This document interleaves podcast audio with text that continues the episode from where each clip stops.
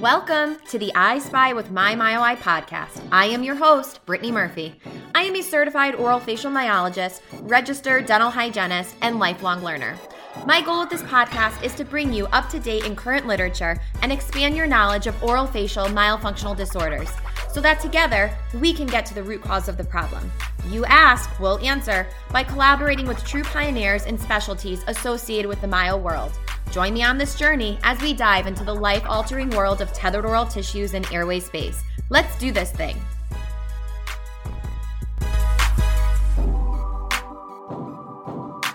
Quick disclaimer all content expressed on this podcast are the views and opinions of the speakers and is for informational purposes only.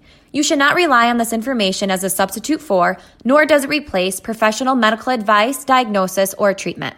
Because every person is so unique, you should always consult with your specialized healthcare professional.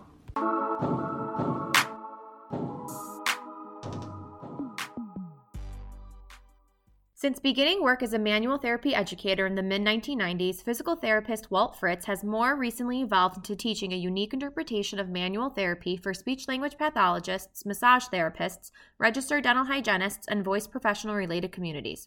This approach advances views of causation and impact from historical tissue specific models into a multifactorial narrative leaning heavily on biopsychosocial influences. His principles may apply to a broad spectrum of intervention models using a model of evaluation and intervention that incorporates shared decision making rather than clinician as expert.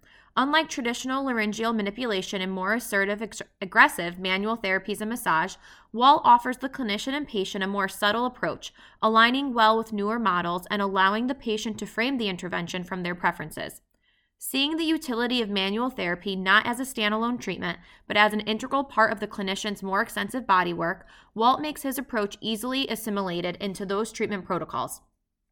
Walt presents his workshops internationally through his Foundations in Manual Therapy seminars on www.waltfritz.com and maintains a physical therapy practice in upstate New York. You will find Walt in print in early 2023 when Manual Therapy in Voice and Swallowing, a person centered approach, will be released by Compton Publishing.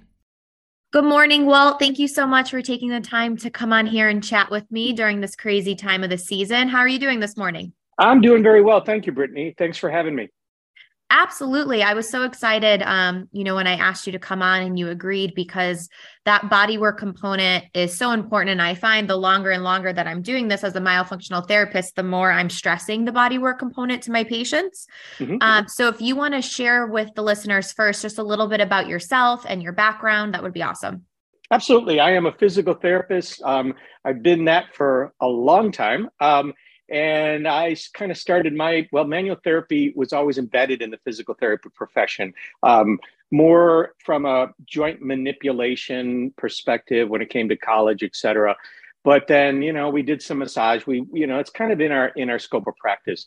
It wasn't really until the early '90s when I sort of went down the manual therapy rabbit hole. I went down the myofascial release rabbit hole, mm-hmm. and um, kind of got really um, well i got really wedged at the bottom of that rabbit hole. I really enjoyed the work. I really um, appreciated the explanation and, and, the narrative. And i was a classic post hoc fallacy believer um, in that told me a story about fascia and its underappreciated um, qualities both in terms of problems as well as intervention. And you know what? Um, i saw that the work worked with mm-hmm. people and their pain and their other problems. And I really fell for the whole story. And it wasn't until much more recently that I really kind of got myself out of that rabbit hole and started looking around and see that there's so many reasons why touch-based interventions work beyond those single stories of it's all about your fascia or it's all about the muscle tension or it's all all these single stories that people relate to us that we basically buy because the work works. And the the it took me a long time to get out of that, but now I'm like I'm I'm you know in recovery from myofascial release, one might say. Um, but ever since uh, I guess it's been about the past ten years that I've really been looking at this work that I do and teach from more um, a broader base of perspectives explanations etc and that's how now i teach this work and i believe this work works and i still get people coming to my workshops saying i want to learn all about fascia and you know it's like okay go go somewhere else then because i'm not going to teach you about it my work my work resembles myofascial release in that it's the slow kind of quality of that that at least a certain style of myofascial release is. Mm-hmm. But I have a real like um, realistic outlook when it comes to touching a person that I can't touch anything except their skin. Mm-hmm. And anything else that we claim to be able to impact, um, whether it's posture, whether it's strength, whether it's awareness, whether it's tone, all of those are relative conjectures when it comes to looking at physiology, neurophysiology. And I, I try to, to, to keep that in mind. It's like, can we keep this simple? And, you know, I could talk about more of that simplicity as we go along, but um, I uh, let's see the rest about me. I have a practice here in upstate New York where I see patients part time.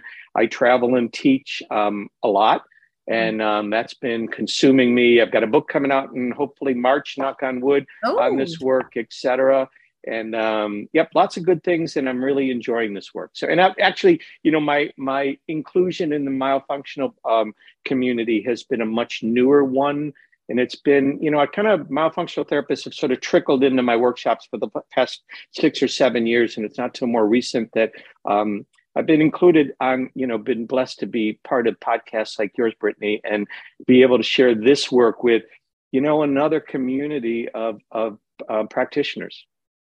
Now, do you have um, a network of myofunctional therapists in your area that you work with, or are you familiar with them just from coming to your workshops? I guess what mm-hmm. I'm trying to get to is, you know, everybody always wants to understand. And of course, it's hard to do this because everybody's a snowflake, everybody's so different, but some mm-hmm. kind of protocol as to, you know, they're working with us obviously pre release, um, you know, for that pre operative therapy. Yeah the question a lot of people ask is, well, how many times do I have to go for the manual therapy?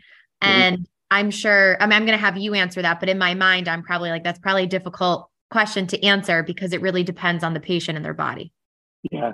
So to get to for your first question, yeah, there's a couple of myofunctional therapists in this area that I kind of work um, indirectly with. Um, in terms of protocols, you know, when I teach a live class, one of the first things I tell um, the learners in that workshop is what they're not going to like about my class, what mm-hmm. they're really going to struggle with, what's really going to irritate them. Um, and I'll get to the protocol in a second. The first one that irritates people the most is the lack of a target, the mm-hmm. lack of a, a defined pathology that we're supposed to be working on and with to create a change, right? Because in fascial work, it was the fascial restriction.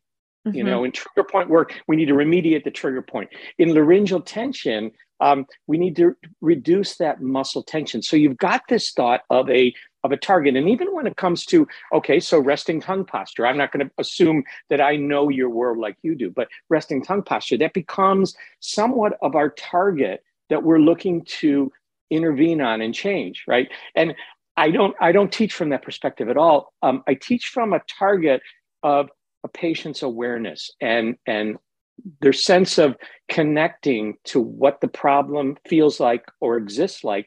And can we can we contact that target? For instance if somebody had issues with tongue mobility what does it feel like to not be able to do whatever it is, Brittany, that you asked them to do with their tongue. What is that felt sense? Now, that's more than a product of the local tissues, right? It's sensory motor, it's awareness, it's perception, it's all those things.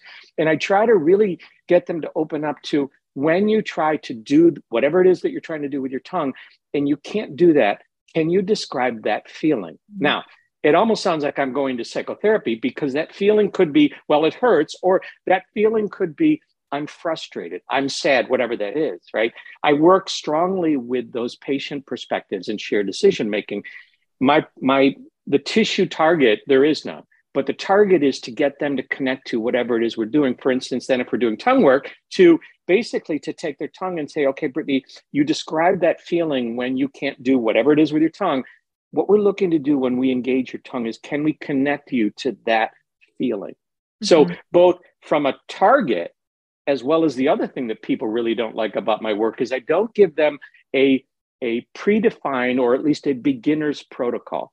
Okay. Mm-hmm. Um, which I see there's problems with all protocols. In fact, you know, okay, so as a physical therapist, I'm expected to work from an evidence-based perspective. Okay. And what evidence-based perspective often says, okay, you need a study and here's a protocol that says this protocol works for fill in the blank, right? Mm-hmm. And then somehow people like our supervisors think that we're actually going to say, okay, this is a four step protocol. Each step of the protocol is five minutes, and we do this three sessions, right? That somehow we actually follow that.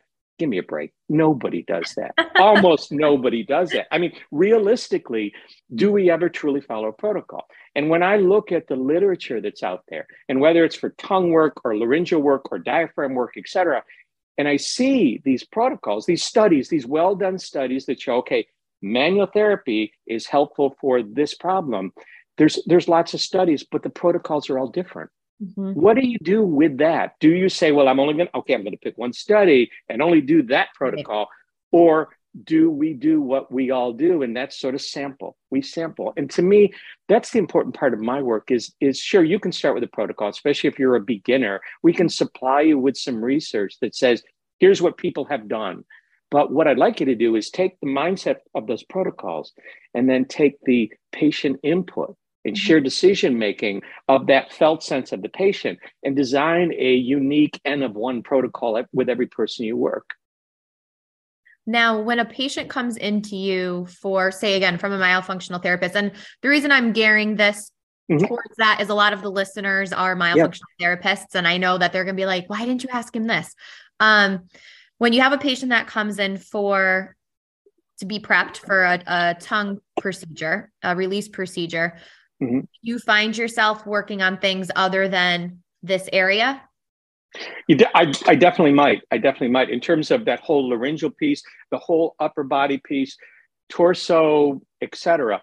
Um, you know, posture is such a tempting place to go. The concept of posture is one that's so deeply embedded in so many different pers- pers- per, uh, professions.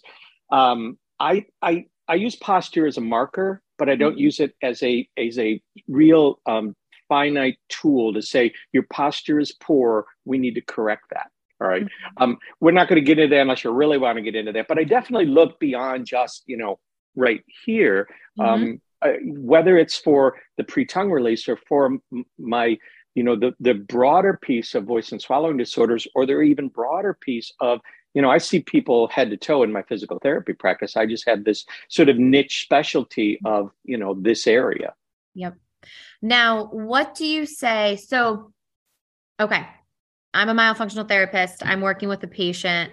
Um, you know, I know that they need to have their tongue released. I know that I want to refer them to you for that manual component.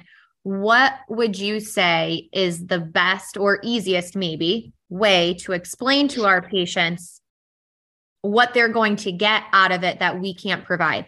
Because sometimes I feel like what I hear from other myofunctional therapists is, you know, they're they're annoyed with having to go to like X, Y, and Z provider. Yeah. Like they came to you, they want you to do it. And obviously we understand the importance of a multidisciplinary team. But what is a good way for us to explain to our patients why that manual component is so important, especially for a tongue release procedure? Yeah. Um, Okay, so I'm going to answer that from the broader context of the general um, physical therapy type mm-hmm. um, mm-hmm. patient as well as mindset. You know, there's patients who go to see the traditional physical therapist on the corner um, who does the exercise base, who does that strengthening base, who's working in a gym. Therapist is seeing multiple patients at a time, and you know what? That that model works for a good number of people. Mm-hmm. It's it's um, it's good from economy standpoint because you know you can you can run a clinic and make money and all those things by having the patient see multiple patients per hour.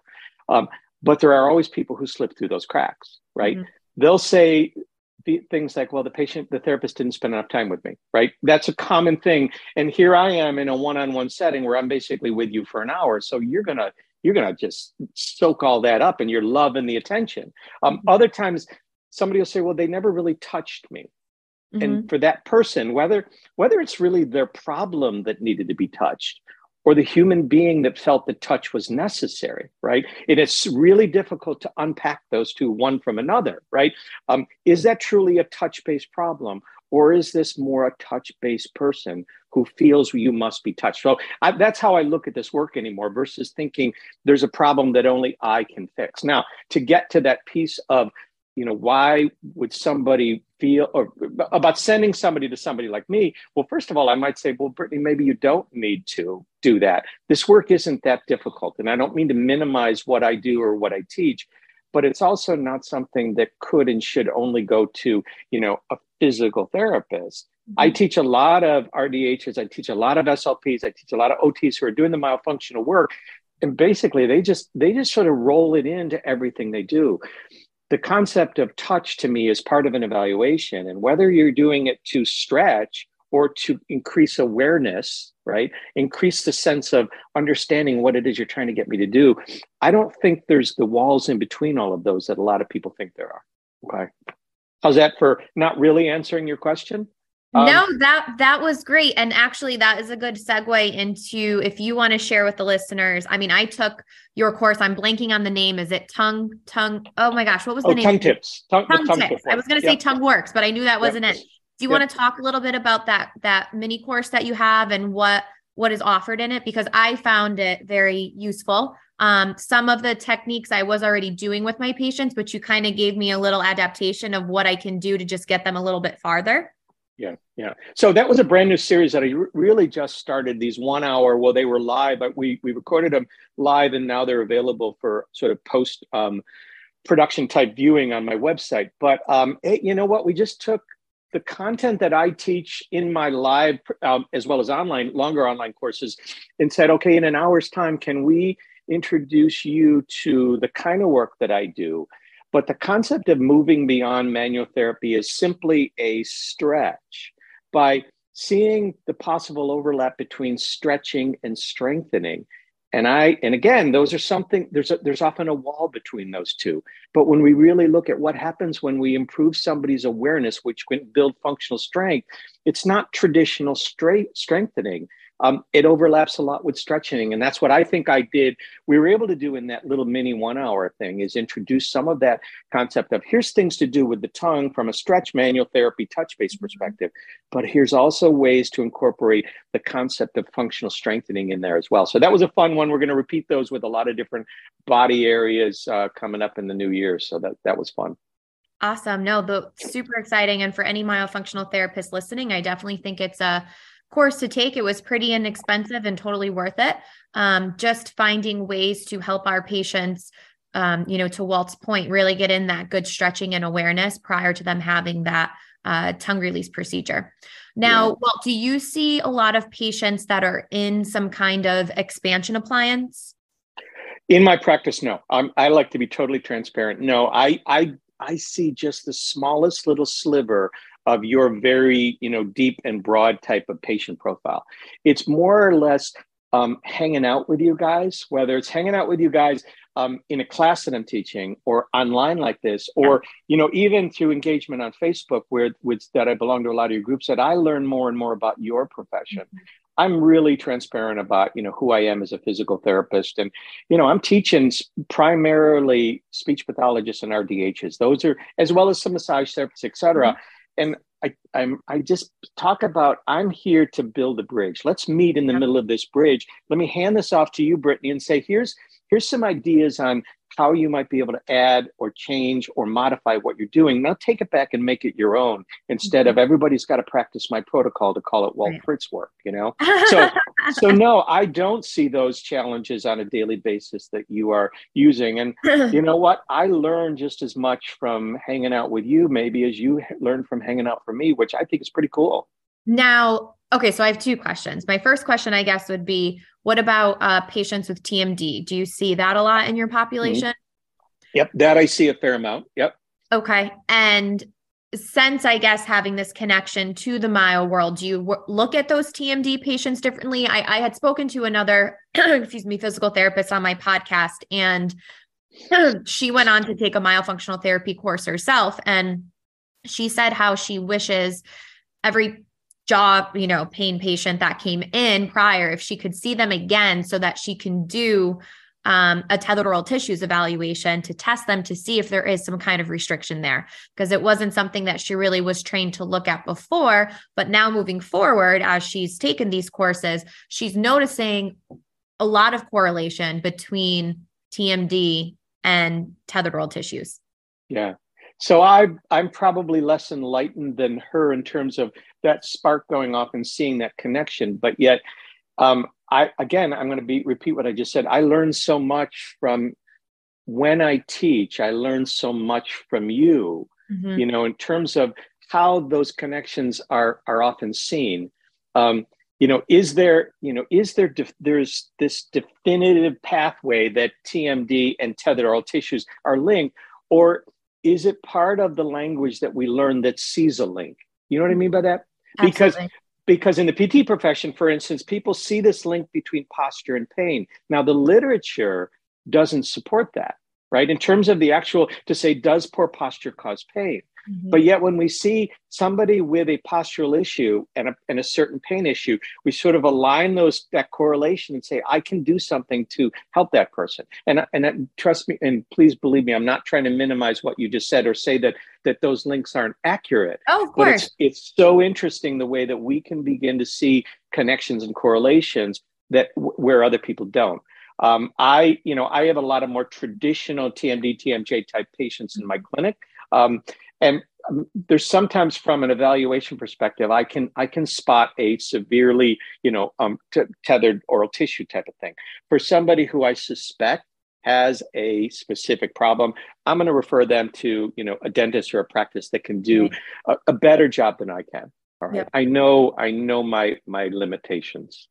And i i really admire whoever it is you were talking about who said, you know, went back and took the additional training to say, I want to know more about this. I need to know more about this. So yeah, yeah, absolutely. She's um she's a fantastic provider for sure. Um my next question would be so we do a lot of breathing reeducation in our myofunctional therapy programs. Now, what types of how do I want to say this? What types of therapies on your end would you do to help strengthen somebody's diaphragm. Now, I guess the point I'm talking, I'm getting at is I want you mm-hmm. to talk about how, like, you know, it's not just the diaphragm, like it's the muscle surrounding. Right. Um, I'm sure there's pelvic work involved and, you know, things like that. So if you want to touch on that a little bit for me. Yeah.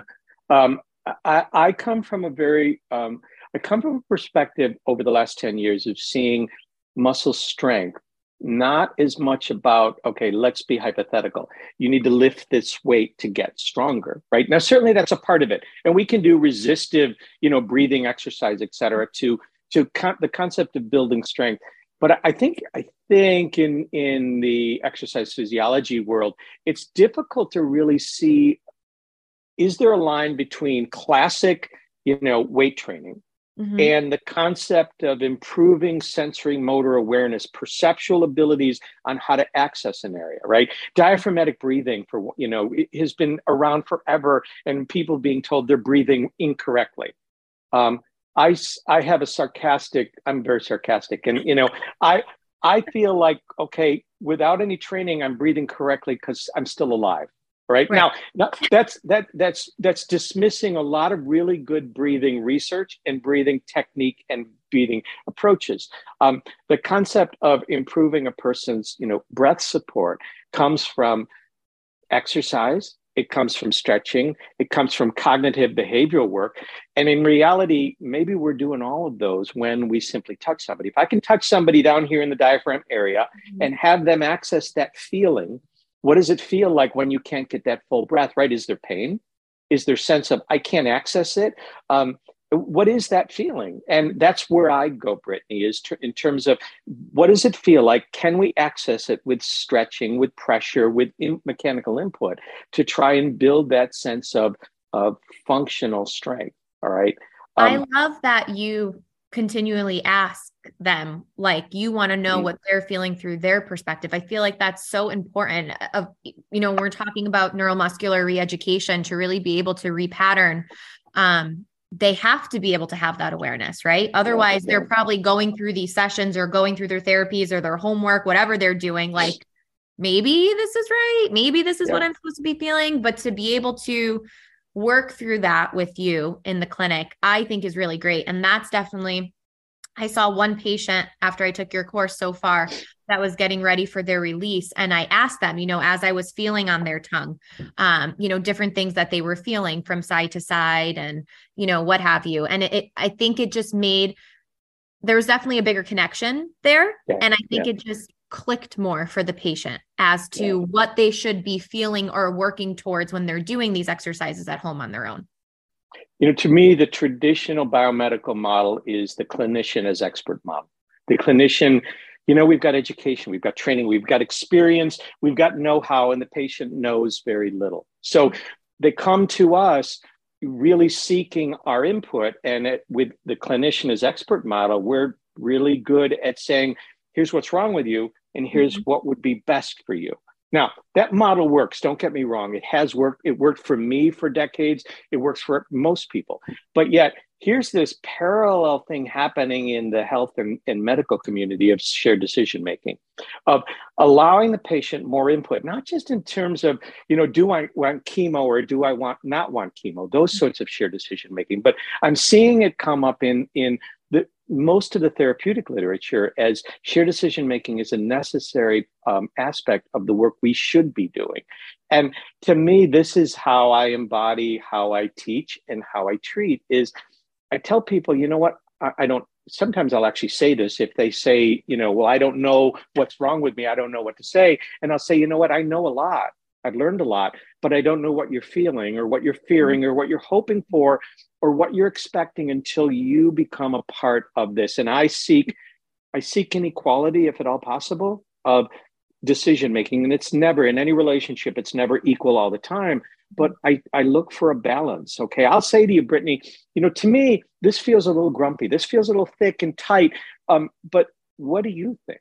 Mhm. because a lot of times what i think is important is not what your experience tells you all right? Um, so i i look i look to balance those out. And i just think that's probably one thing that if i leave my mark on this at all is trying to get the clinician to step back from thinking that they know what to do. Mhm. we we have ideas of what might be important um, but how about handing it off to them and allow them to choose to?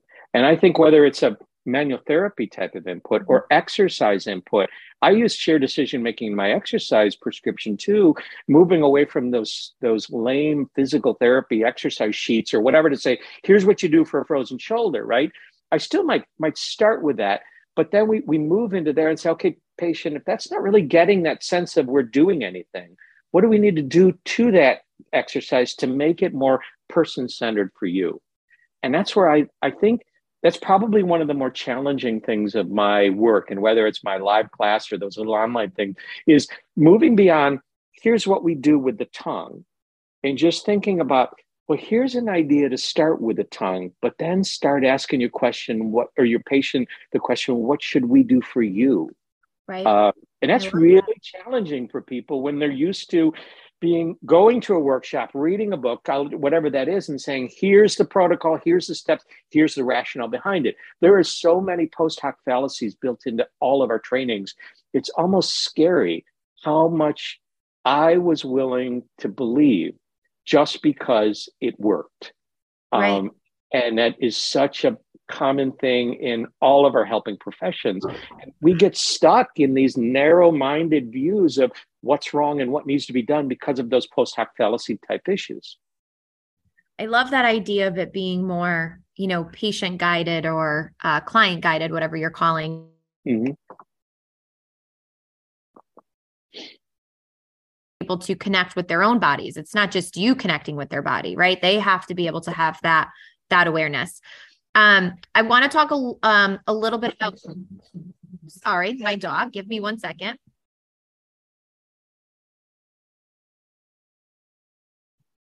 I knew he was going to do that today. Um, but anyway, so more about posture now. Again, posture to your point is just so multifactorial and a kind of a hard topic to talk about. But if you had to choose three exercises that you can share with the audience that can help just improve overall posture or just help to open things, um, what would those be? I, I don't have that. because Brittany, what I would do is I would step back from what you asked me and ask, what is it you're trying to seek out of that posture? Right. Right. Um, okay, so I'm going to get into philosophical for a second. Yeah. There's, I think there are too many of us who have been sort of seduced into the thought that there is a posture that's optimal. Mm-hmm. And there's a lot of people who say, well, it minimizes energy expenditure, it minimizes wear and tear on the body. And that's where the plumb line goes down the middle of the body, the middle of the body. And that then has become the framework for what we say, okay, you've got this problem. Look at your forward head. Correlation, we say, okay, we need to get your head back where it belongs. Mm-hmm. Um, and sometimes there, there's decent evidence to show when we realign someone that often will improve the resting tongue posture, their neck pain, whatever that might be.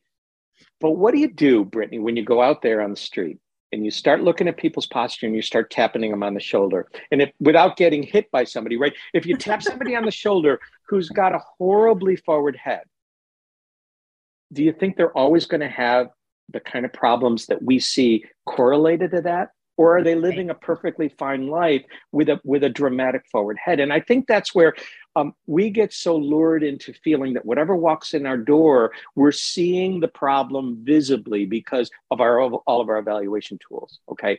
And i also see an issue with the concept of posture being this ideal norm which is almost a static place when in reality posture is dynamic. None of us can hold a posture. We're constantly fluid and fluctuating and moving from that. What I strive to do in my annoying way is not make one posture be the place you you must be mm-hmm. but give you the option to be able to choose different postures and still function within those. Because the reality is um, if i start telling you brittany that you need to be here or things are going to fall apart think of what happens up here to that patient's brain and awareness and fears centers of the brain to think ooh ooh ooh that's a problem right? Wouldn't it be lovely if we could get them to do everything with with in a broader range of body postures and positions?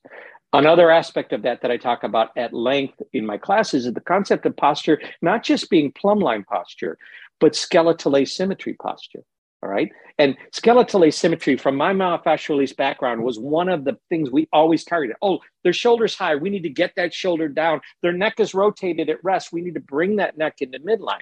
But then when you start looking at the actual research that, that looks at you and me and everyone else and says that the vast majority, almost every single person is asymmetrical. Almost every single person has a subtle or not so subtle scoliosis which causes an unleveling of the shoulder and the thorax and causes the neck to turn, the head to shift. Is it realistic to think that I can get your posture back where I think it belongs? Or can we find a way to make you functional within that normal asymmetry that you have? Mm-hmm. All right.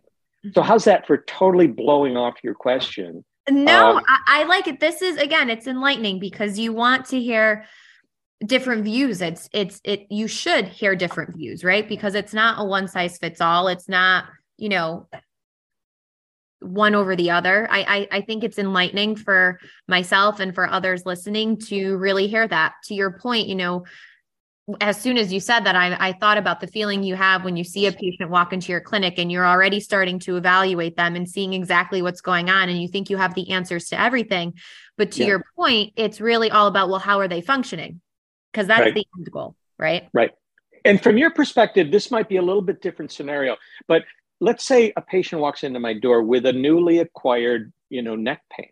All right. Mm-hmm. And I um, and, and we can't help but go into that part of our brain that we're sizing them up right away. They're opening the door. Why'd you open the door that way? Right? Why'd your head turn this way? All these things that we're doing.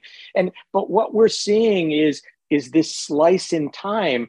And I have no idea if this person's neck pain was due to a new change with posture or whether they've always been like this. And they're they're, they're going to die like that but their neck pain will go away even though they'll be like this. That's the problem with these in the moment snap decision evaluation models that i learned from so many different type of viewpoints. And whether it's muscle strength whether it's range of motion whether it's posture ooh whether it's soft tissue fascial tension that i learned in myofascial release right they're just little bits of a very narrow view of a much larger person.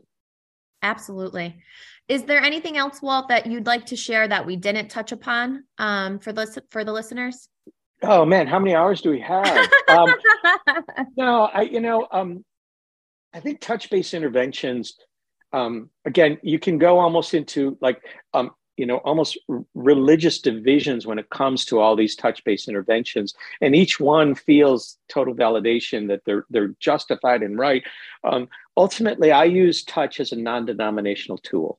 Um, mm-hmm. i use touch not to create change here but i use touch to create a sense of awareness because i love the new research that's coming out that's showing the multifactorial aspect of touch where it's touch is almost um, a stimulation to local reception, whether it's actual mechanoreceptors or, or awareness perception, et cetera.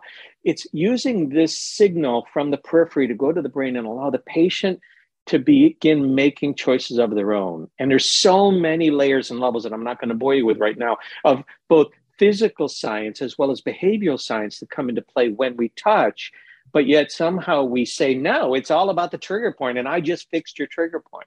So my my my end point in this is that you know can you sort of use your touch certainly as an evaluation tool but also as an awareness tool? Because if you can bring awareness to an area um, you may be able to influence outcomes function and dysfunction simply by bringing awareness to that area I feel like that's been the overall theme of this episode is awareness. And I love yeah. that because it's it's so important. You know, I talk when I talk about being successful in myofunctional therapy, a lot of people think that myofunctional therapy is simply just giving exercises and like it's not. It's so much more than that. You can give exercises till you're blue in the face, but you know, they're doing their exercises, say, let's just be gracious and say they're doing it 30 minutes a day, which typically they're not what are they doing the other 23 and a half hours of the day? There has to be this overall awareness of what they're feeling how they're posturing things um, you know where their tongue is where their lips are where their teeth are. There has to be that awareness component. It's so important in order for us to really impact and make changes. Right. Right. You know in that tongue tips um, little mini course that you took we talked about that you know when i walked around the room in a class real recently and someone was doing my technique incorrectly. And i immediately said that's wrong, but I love that, right? Uh-huh. That sense of what she did was open a door for me where, okay, so we basically we're doing, so I, I was teaching some sublingual, some, some um, base of tongue, floor of mouth type work. We are going in and we're doing a little pinch awareness, um, mm-hmm. stretching, but she had her thumb on top of the tongue. And it's like, no, that's totally wrong. But the more I thought about it, the more we talked about it, the more I felt it on myself and did it others. And actually having them with my thumb back there and moving side to side and having them purposefully try and push up on my tongue maybe you, one could really stretch the point no pun intended and say that's strengthening right yeah. but if they lack the ability to even have for you to, to get their tongue to do what you're asking can you give that little bit of input over the tongue and mm-hmm. say now push up mm-hmm. from a very you know um, a broad perspective now push up and now push to the side or move your thumb to the side and get lateralization that mm-hmm. was such an interesting awareness for me because in a way i'm still doing my mild, my manual therapy type work where we're quote unquote stretching but we're also probably building a lot of functional strength as well and i just think that with those concept in mind, you know, you could probably take a lot of what you do mm-hmm. by adding then patient input and giving touch not only to strengthen but to stretch and all those things and just sort of broaden the playing field a little bit to give them a better sense of what is it that Brittany's asking me to do. Well, here, push up against my thumb and maybe you can you can get a better idea about that. Absolutely. And being open to listening to patients or your students and you know some people I feel like they get so I don't want to say obsessed, but kind of obsessed with like what they learned is doctrine. Like it is Bible. There is no going away from that. This is it. Anything else uh, besides that is wrong. Absolutely not. And for you to of course, of course, you're going to first notice, like, well, that's not what I'm teaching. But then you're looking further and you're open and you're listening and you're feeling and you try it on yourself. Like, again, in the end, our goal is to help our patients to maximize their function, to give them, you know, optimal function. So just keeping an open mind and learning from each other is amazing. It is. And I know that, you know, when clinicians take my work and go back to the clinic, I doubt if there's one who's actually practicing exactly like I do. I don't want you to do that. I right. want you to, you know, we sample. How many mm-hmm. continuing ed classes have you taken in your life? And I've taken a lot, right? Where you you've literally not used one bit of that because it just didn't resonate. And yep. what I hope is the work that I teach is to say, okay, you may not embrace this whole broad, fuzzy logic type of approach that I have with my patients, but the concept of elevating your patient's input mm-hmm. in in shared decision making. If you do nothing from my work, um, it, but except do that, I think that we've kind of won the day because Absolutely. that's really what this is about. So Absolutely. Thank yeah. you, Walt, so, so much for coming on. You shared such insightful um, information and, you know, you're a wealth of knowledge. So we truly, truly appreciate that. Um, and thank you again. The listeners, thank you. I thank you. And I hope you have a happy new year. Thank you. Thanks for having me here. Take care.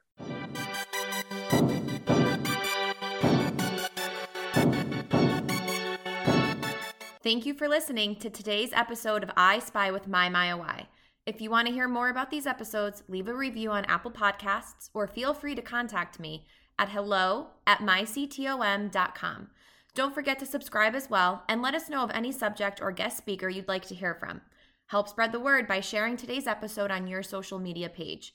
You can find me on Facebook at CT Oral Facial Myology or Instagram handle CT underscore oral facial underscore myology. Everybody have a wonderful day.